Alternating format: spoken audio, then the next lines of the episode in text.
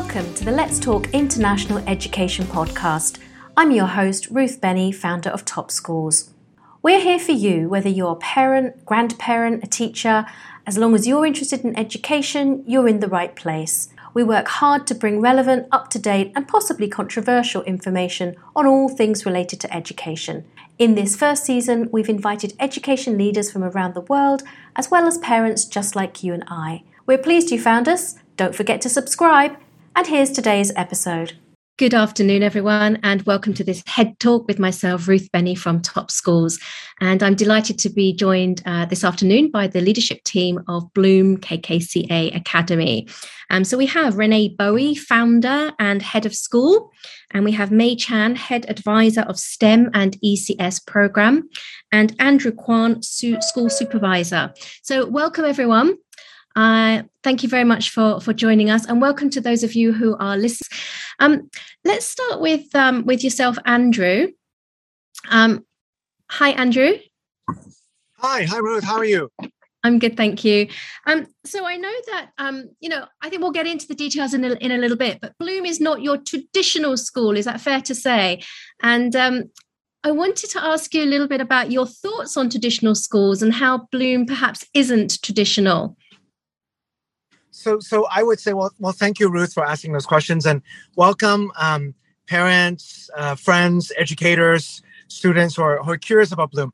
Um, I would say um, one way I think about it is is is is you know, I wouldn't say yeah. I, I want to caveat by saying I, I, I probably wouldn't use the word traditional, but I would say um, schools kind of you know globally speaking um, for the last 150 years they were designed for a specific ethos in mind right? Um, we had a sort of post-industrial age economy where we needed a lot of um, shall we say sort of like uh, office workers that were sort of um, given instructions from high level management and their job was to kind of execute according to the instructions they were given um, and that was sort of like how education has been designed for, right? To make sure um, everyone reaches a certain level of competency in in you know writing, math, executing instructions. So it was very focused on process and execution. Uh, but uh, Ruth, as you you know, as you know better than anybody else, we've entered the sort of really, I would say, even you know, in, you know, we're, we're a little bit past the information age, right? We're in the age of AI. We're in the age of bioengineering. And it is sort of a creative driven world where um, you know knowledge workers entrepreneurs they're no longer necessarily executing instructions given up by some you know some higher management or from the ceo every team at every level in a company or in an organization is supposed to be self-driven self-organizing. And to do that right you really sort of need a lot more creativity a lot more um, sort of decision making at the micro level. Everybody needs to be more entrepreneurial. So I would say, um, because the world has changed, Bloom's mission is to make sure we're readying all the students for that kind of an eco- um, age and economy where everyone needs to be more entrepreneurial, no matter what profession you're in. I, I, don't think anyone would dispute that. And do you think that the majority of schools, both in, I think you you guys are of background from the States, my background is UK or Hong Kong or Canada, you know, aren't most of the schools still somewhat traditional, to use that word? So um uh, I would say, at least in the in the great question, Ruth, in the schools that I've attended, there there are um, almost anything but traditional. So I'm very fortunate to have been a graduate of both Harvard University and Stanford University. And I would say, sort of, you know, um, for example, right, Stanford is extremely, extremely innovative in everything they do. Um, you know, uh, we've had one of the earliest computer science departments. I, I don't know how many tens of years ago, how many decades ago that is, but it's, decades and decades ago. But in this in this decade, I think what they're looking at even from a computer science perspective, is that computer science should be cross pollinating with all these other fields. So they started like a computer science plus art uh, program. They started a computer science plus, you know, history program. They started all kinds of these sort of CS plus other subjects mm-hmm. kind of a program. Uh, to give you an example, and um, they just started a school on sustainability and climate change right? They're working on, you know, previously Stanford has been working on climate change for a long time, but it was kind of spread out in different departments. they wanted to really sort of make sure that you know all these different faculty from different branches that have something to do with um, sustainability, whether it's uh, sort of the, the hardcore tech part, whether it's designing economic systems to incentivize adoption of, of you know, like renewable energy, for example, are all under sort of like one roof or one initiative. So, Ruth, I, I, I would, you know, that's a great question. I think um, majority of schools in the whole world probably are, but I've been really fortunate that most of the schools that I've attended, uh, whether it's at a sort of post K 12 level or the K 12 level, are extremely innovative. Um, so, you know, uh, so to me, it, it makes complete sense that Bloom would sort of trailblaze a path for Hong Kong in terms of pushing the envelope of where technology and entrepreneurship and innovation is going.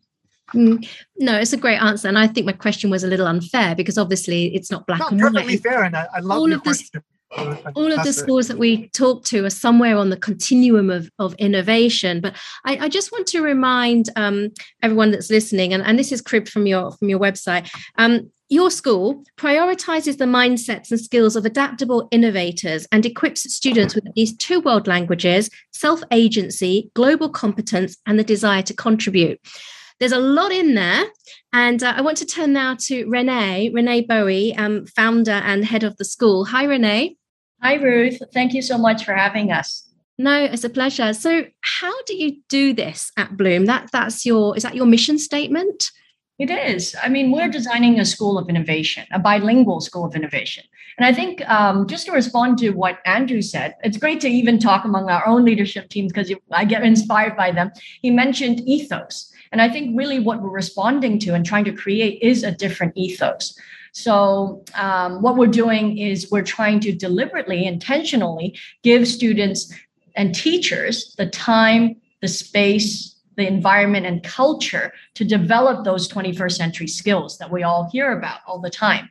Um, because I think many schools recognize that these are important skills, but the the struggle is to find the space and the time for that. And then, of course, for the leadership and the whole school to have the desire to teach those skills. So instead of clinging on to an old curriculum and relentlessly testing students on them, um, by doing that, you really cannot achieve the mental agility and the collaborative thinking that we're talking about here. So for us, it's not just about adding on a great STEM program and hiring, you know, a great STEM advisor, um, but in it's in the fundamental design of the school, thinking about how to prepare for that future. So yes, it is at the heart of our mission so and i know i know a lot of schools are doing a lot of amazing things but i know you, you're talking about design skills and design thinking. And these are terms that we hear and i think as parents um, we probably don't fully understand them. Could, could you explain how you're um, implementing that Yes. Um, so, design thinking is an approach to problem solving that actually started decades ago in the 70s, maybe even before then, uh, and was popularized um, by the Stanford Design School, by companies like IDEO and people like uh, David Kelley and his brother, um, Tim, Tom Kelley. And um, so, but it's really been adopted across many different sectors now. And in fact, people are evolving away from design thinking as well, but there are definitely uh, real strengths to it that reflect the problems of our time and how to how to respond. So it begins with uh, having empathy. Um, I, uh, defining a problem, the scope of a problem, ideation, and coming up with ideas in a in a generative and productive, fruitful way, uh, and then creating and prototyping, uh, and then testing it, and then iterating.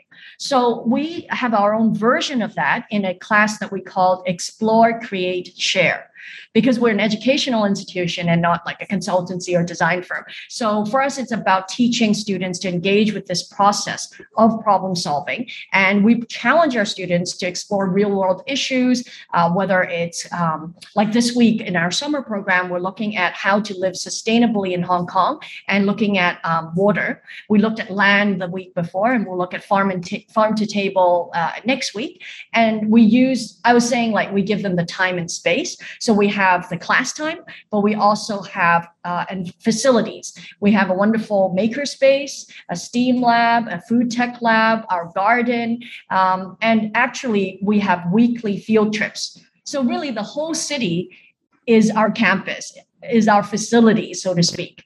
Uh, and we also have things like campfire and forest school and a STEM focused science term um, in terms of giving these skills time and practice time to practice the, the design thinking skills. And I'm sure May can share more details about that. Yeah, I think that's very familiar. If if I personally would would call it a more of an inquiry based program and, and, so let me try to contextualize that for parents i think we're more familiar with that phrase you are using um, the ipc uh, which is the international primary curriculum which is an inquiry based program is it not Yes, it is. Um, I, I, will say that we're actually becoming an IPC school. So we're uh, we're about to launch into uh, both IPC and for our we have a pilot secondary program. We have um, IMYC, the International Middle Years Program, um, and the idea though, even this year we've been approaching it very similar to IPC, which is you take a theme and you approach it from many different angles across disciplines. So, for example, the most recent unit we did, we looked at the post pandemic world. And it, say for the grade five, six students, they looked at uh, a century later, how might the human species survive uh, if it were plagued by pandemics and they looked into exploring space. Uh, and so everything from in robotics learning how to program vex uh, martian rovers to uh, looking at how like what type of food we might need like how to dry food and going to visit um, these hoi mei which are the dried seafood stores that you see on streets in hong kong to the space museum uh, reading the novel the martian so I hope that gives you like a concrete idea of how we actually execute these units. Um, and the IPC is a wonderful curriculum um, aligned with UK standards that gives us this backbone. Um, and we take that as a starting off. And the wonderful thing is it's a very modular and you can add to it. It's not limiting at all, um, but gives us this platform. Yeah. yeah, it's actually becoming more common, in, particularly in Hong Kong. Um, it does make sense and i know that we're going to um, go into a little bit more detail with some of those like weekly field trips etc with may i just want to ask you i'm not sure how much you want to say about this the planning for the secondary program and the curriculum there um, say say whatever you would like to say Thank you. Yeah. So we're really excited about the secondary because the primary is building the foundation and the creative mindset. It's so important to retain that creativity that children, everyone is born with. It's just natural. Uh, schools sometimes can can squeeze it out of us, but if we give them that time and space, we keep it alive and we give them opportunities to to build skills around that creativity. Then by middle school, we're talking about um, projects where you, you need more research. You need more understanding of what's already being done. So we have speakers come in, we still have field trips, uh, but the IMYC adds to the academic depth of the projects. And then we transition to, in terms of exit qualifications, the IGCSE and the A levels. So it's a UK aligned curriculum beginning with the IMYC. Uh, well, actually, technically the IPC, but our core academic subjects in primary school are not entirely just UK aligned, uh, more globally aligned. Um, and we chose the A levels because of actually the options that it provides. So, not everyone in our school wants to go to the UK. Many do want to apply to the US or North America or Australia or even uh, within Asia. But I think the A levels is globally very well recognized. And I love how because it doesn't require as many subjects um, for graduation as, say, something like the IB, which is also, of course, an excellent curricular choice, it gives us more room as an innovative school to, to innovate and to add our own curriculum. For example, we have a very core program, which is our entrepreneurship program. And we're actually powered by uh, Cocoon Foundation, uh, the leading entrepreneurship education institute in Hong Kong, funded by the Jockey Club. And they've already done this in over 40 schools. So part of, I mean, Andrew is also an advisor. I'm an advisor in Cocoon, um, and we've been actually really working closely with them from the start, um, and really wanting to. So there are all these programs that are plugged into schools and expose students to these ideas, but we want to be a school of entrepreneurship where it's embedded in our culture so I think that's um, so. Stay tuned. We have a pilot program. Uh, maybe I'll say a word about it at the end about how to find out more. But mainly, it's that um, it's the con- continuity, the uh, sorry, the continuation, extension of what we are already doing with our primary school, which currently goes up to grade six. Mm. So we're hmm. hoping, fingers crossed, we can open grade seven by next year, seven to nine by next year. Yeah, no, excellent news that it will be a through school. Um, same location as well, hopefully. Yes. Same location I mean, I, I, it's not A levels are not known for their innovation, if I may say. So, are, are you saying that you know a student could could maybe manage three A levels and then have room and space and time to do all of that innovation that you would provide on top? I'm glad you asked that. That's a very pertinent and, and astute question. Um, if you asked me two years ago whether we would choose A levels, I would probably have said no. I was surprised. Uh, yeah. and after exploring all these different available, recognized options, I think um, it actually reflects the spirit of our school, which is to strike a balance between East and West between what works classically mm-hmm. and what is progressive um, in order to find the right way to deal with the future. So we're not trying to be novel or new for innov- for, for newness sake. Um, we really want to keep what's working and continue on and give our kids more options. Many students will want to go to traditional mainstream colleges. Those schools, like Andrew was saying, so many of them are actually becoming very innovative. So getting in is uh, while traditional is not um, not straightforward. And i think that they do still require though uh, a, a, recognized exit qualification exam right? So i think that uh, learning how to master those types of assessment is something assessments is something that we teach. We're not sh- we don't shy away from. It's a reality of the system. Um, so we're sort of about being smart about it and contextualizing it. It is a part of education uh, for good for you know better or worse it is there. So how do you cope smartly with it so that it doesn't affect your social emotional mental health in a uh, in an all consuming way? And for people who are maybe a little less inclined to just be purely academic what are the other options that can still help you thrive? Not not still but actually could be the your ticket to your own flourishing and success. Um, so it's this balanced view, and A levels allows us to actually focus on three subjects. I think that's a very sensible number. Um, there's, of course, also the EPQs with A levels for uh, extended research and work. Um, and there's it's a time tested, you know, test with a lot of resources and a teaching uh, network around it. So there are many benefits for our teachers as well. And similar to the IPC, having that backbone gives parents some level of reassurance and gives us that liberty to then innovate and do all these other things on top of it or in parallel. Yeah, that's a really interesting response, Renee. Um, yeah, as as a mother of children about to embark on the A level program, it does make perfect sense. Um, I, I, want to re- um, bring May into the conversation. Hi, May, waiting patiently. Um, Hi, Ruth. How Thank are you? you yeah, great. When I read, I just want to say that it's wonderful to be invited to be part of the founding team. I think the fact that I'm being invited here already says a lot about us being an innovative school. Yeah. So because May, I'm not traditional trained as a teacher. Yeah. Right, I see. So, May, you're here as head advisor of STEM and ECS program. So, when I first read ECS, I'm thinking extracurricular, and what's the um, so, Renee's already touched on it. ECS, tell us what that is at Bloom, May. Um, ECS is our uh, version of uh, project based learning, but is uh, a really thoughtful way of presenting it, especially for primary, because uh, we take um, the Stanford design thinking model which I'm sure um, you're familiar with, and some of our audience might. And I think Andrew mentioned it lightly um, in terms of its uh, steps uh, empathize and then design, ideate, uh, test, proto- prototype test, you know, very similar. And then combine that together with the engineering design process, which adds another dimension of communication in there. And then, of course, if you just do additive, it, it's going to be way too complicated for primary. So we simplified it into explore, create, share.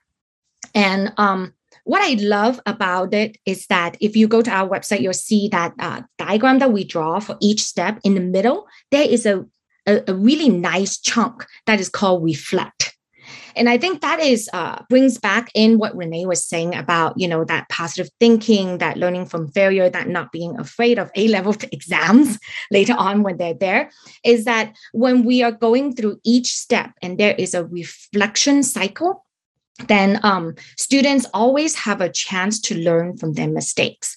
And, and that's what we we want to encourage especially in the uh, younger age.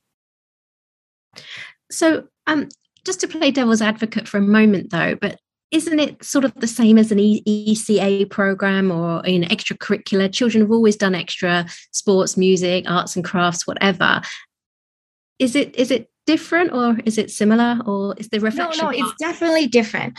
I think part of it is that um, having me, uh, you know, a, a a decade uh, of experience in Silicon Valley with like Lockheed Martin, working for NASA, Microsoft.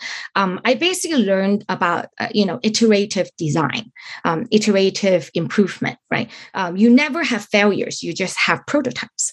You just keep increasing uh, in your model, and that is um, beautifully designed into our Bloom KKCA uh, primary program. In that we have um, morning as you saw in the video earlier that that was such a I, I love watching that video is that in the morning there's english math chinese right the explicit teaching. And then in afternoon we do our ecs we do the arts and design and and uh, we do our projects. We go to the maker space as uh, renee has mentioned we got maker space the steam room the food tech lab the um, vertical farm the community farm the mindfulness room. You know all these different uh, theme rooms are meant to be used daily.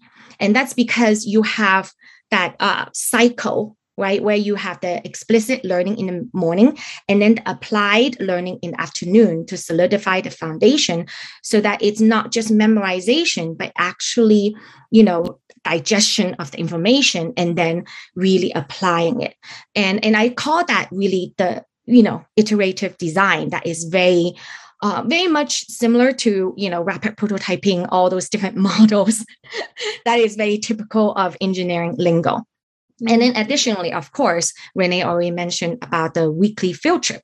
Um, and and you know, I guess you might ask, why weekly? Why why why does it have to be so frequent? Um, it it goes back into the explore portion. Right. If you don't explore enough, you cannot collect enough big data. And, and every single one of us, this is our big data processor. And if you don't expose the students to enough of their community, the, the local problems, you know, even, even the weather. You let them feel the weather, how hot it is, you know, and, and understand climate change, right? Let them feel the rain. Um, all that comes in into that observational uh, skill, which is it's, it's so much about that explore stage, especially in primary. Yeah. yeah. And it is so, so lacking in, in many of Hong Kong's um, more you know traditional schools sorry to use that word again um, i'm going to come back probably back to renee to ask um, a couple more questions um, for those of you who are watching if you have any questions um, for our panelists i believe that there's a chat box or some way for you to to ask and we'll we'll ask them live um, what was I going to ask? So you talked about the, um, the ECS and the weekly field trips. Ah, Renee, I have a question probably for you, but whoever, feel free how do you equip teachers? How do you you know hire teachers and train them and and bring them on board? Because let's face it they're they're not quite trained for this type of teaching are they?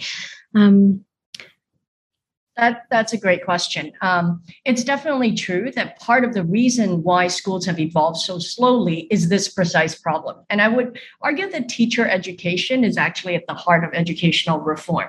Um, and I cannot say that I am already an expert in all of this and, you know, very much I myself have a learner and growth mindset. It's about having the heart and the, the vision and the direction right. And then you really reach out for help.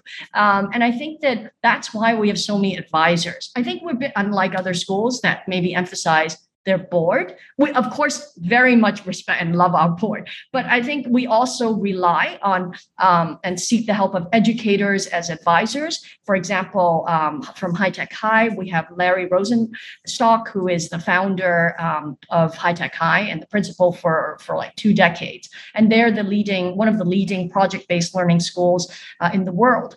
And uh, also, um, people like Orly Friedman, who worked at Khan Lab School, was the head of their lower school there, advising us, um, working with our teachers and leadership team, uh, giving us their time, their advice. They're also building schools and advising schools. So it's great to see what's happening in other um, parts of the world as well. Going on a lot of school visits. I've visited over 30 innovative schools and researched, our whole team has researched many of them. And we share our insights, right? I mean, that's the great thing about education. It is itself collaborative.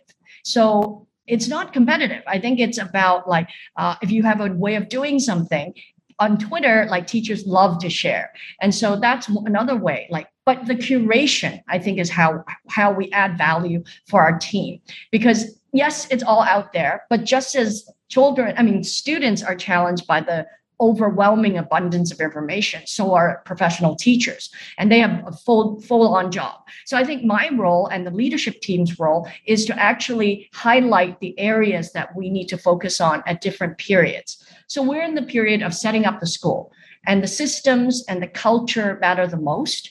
So i think right now that's our focus figuring out the balance between traditional academics which you need. I mean if you can't read and write what project can you do? Who would ever hire to do anything? Um, so you know the basics you must have. And there are time tested ways to do that. So there's no need to reinvent the wheel for some things. But there's also evolving research even on reading and the brain.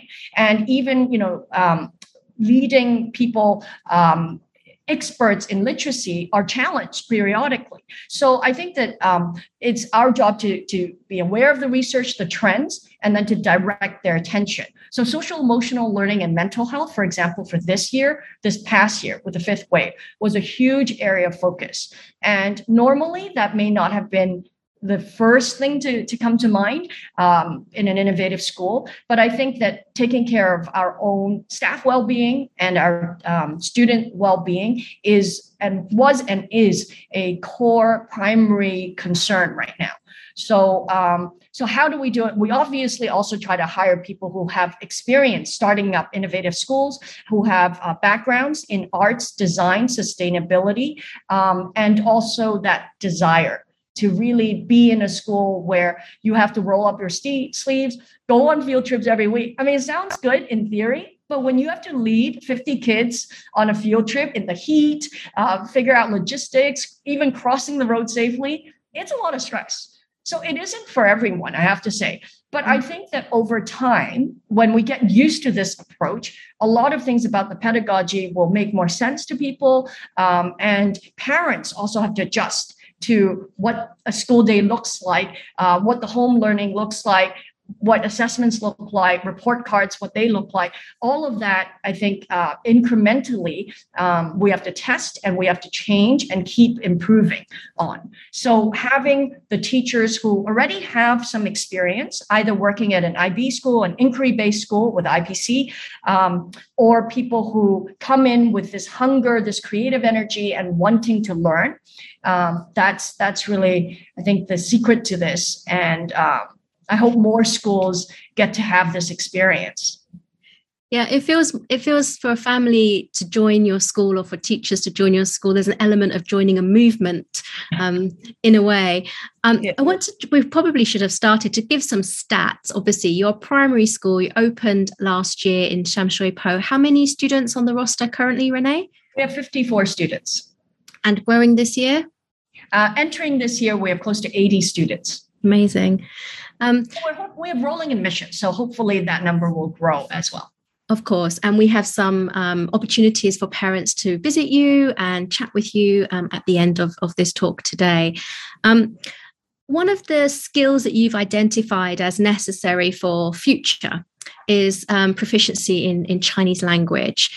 Um, so I'm not sure which of you would like to um, take this on. Obviously, it's a skill that's very much in demand. Hong Kong is is almost unique in its linguistic um, background. I feel um, so. Yeah, interesting that you are a bilingual school. And what does that mean for you at Bloom?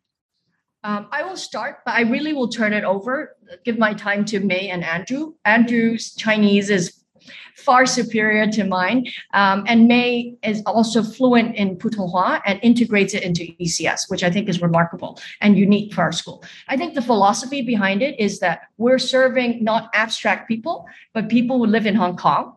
Uh, whatever their backgrounds, we have a very diverse population, but they, we all share one thing: we live in the city.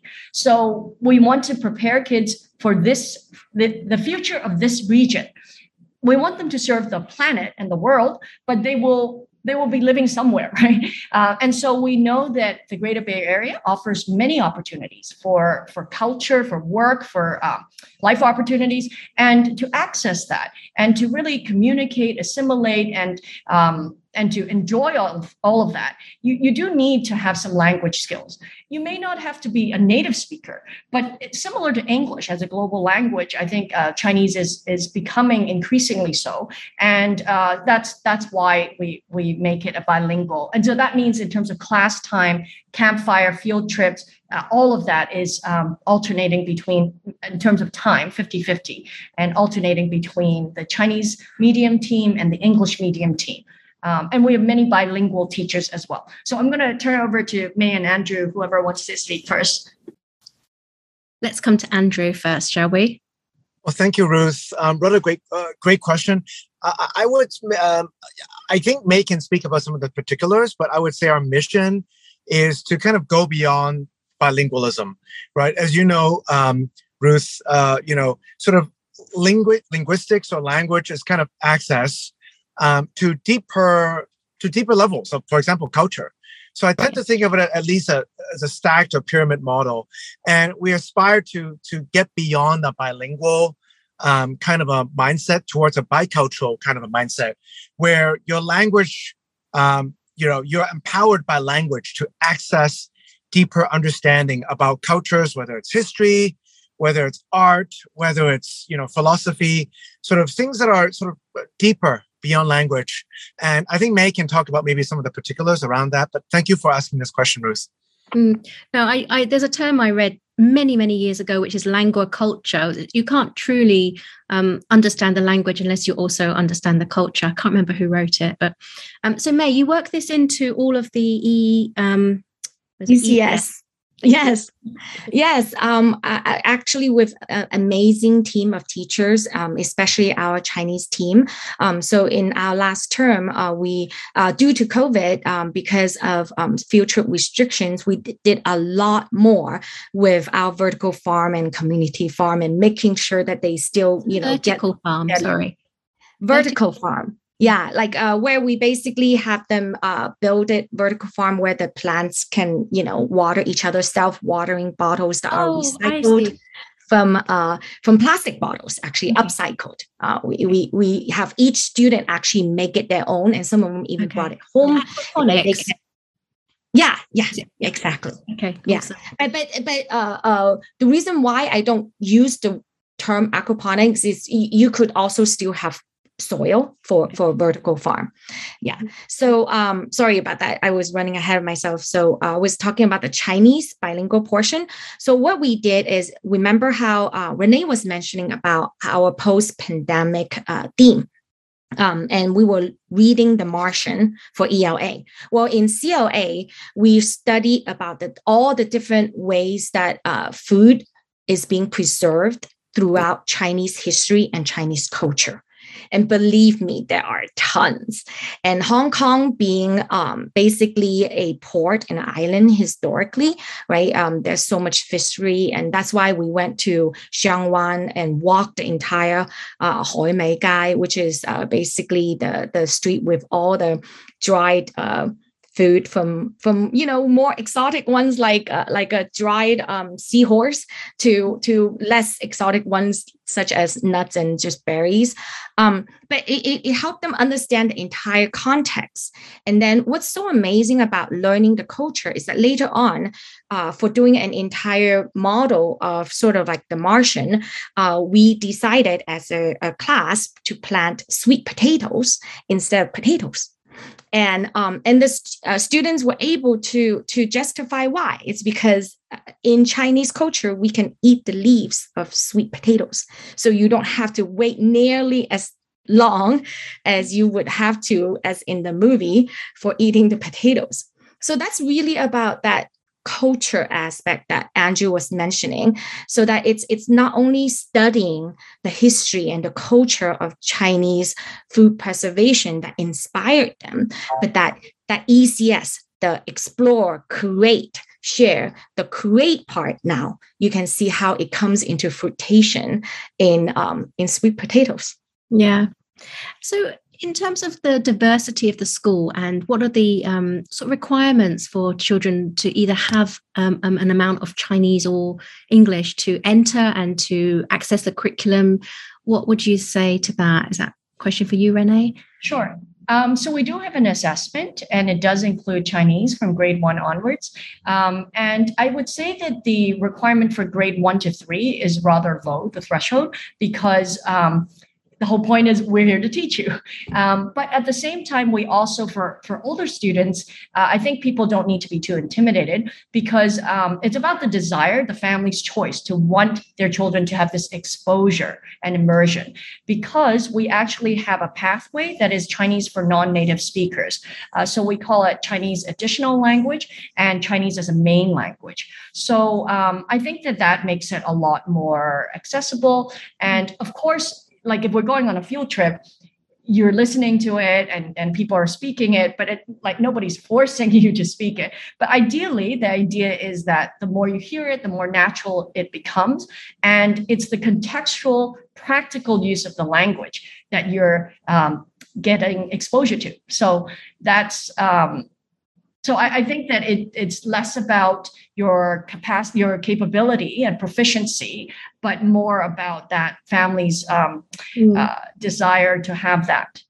Seems like quite quite an inclusive approach to welcoming families who who opt into that to what to what you're offering.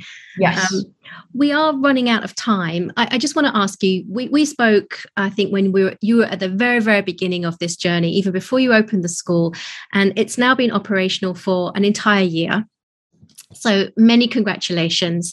Um, maybe we could end with uh, maybe each of you just just a highlight, which is one of the highlights um, in action, Bloom in action from your first year? Oh, first, because I'm all about the practical applications.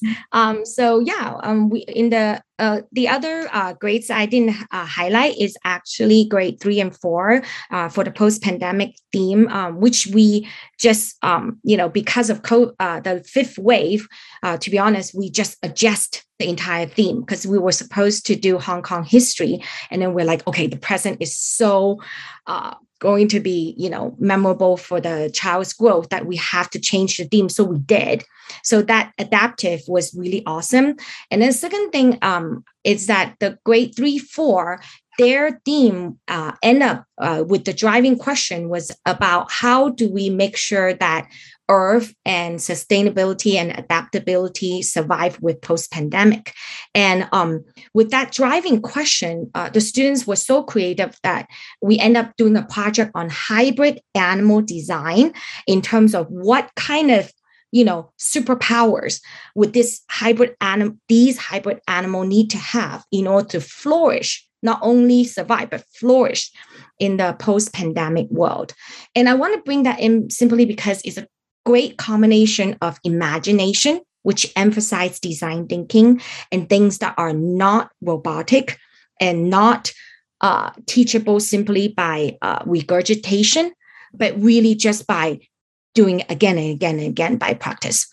Um, combine, combining that imagination, creativity, together with the practicality of what they have learned so far. You know, wh- what does it mean by self sustaining? Even the word self sustaining was what they were learning. So, all that, you know, I, I just, yeah, that was great. Hybrid animals. Yeah. Amazing. Um, Andrew? Um, thank you, Ruth. Uh, so uh, it's been a fast year, you know, sort of, you know, that, that happened. Uh, but sort of out of many highlights, one of them I would say is um, one of the top three local universities had a professor reach out to us and say, "Hey, uh, we're trying to, you know, uh, metaverse technologies is becoming is going to be important, and we're trying to see if there are ways to adapt." Um, sort of like a college level course, but all the way down to really something that's just you know introduction leveled right for a primary kind of an audience. And they reached out and say, hey, would you, you know, we know that you have a reputation for, you know, both being run by really innovative folks for innovative parents who are looking for innovative solutions for an innovative world.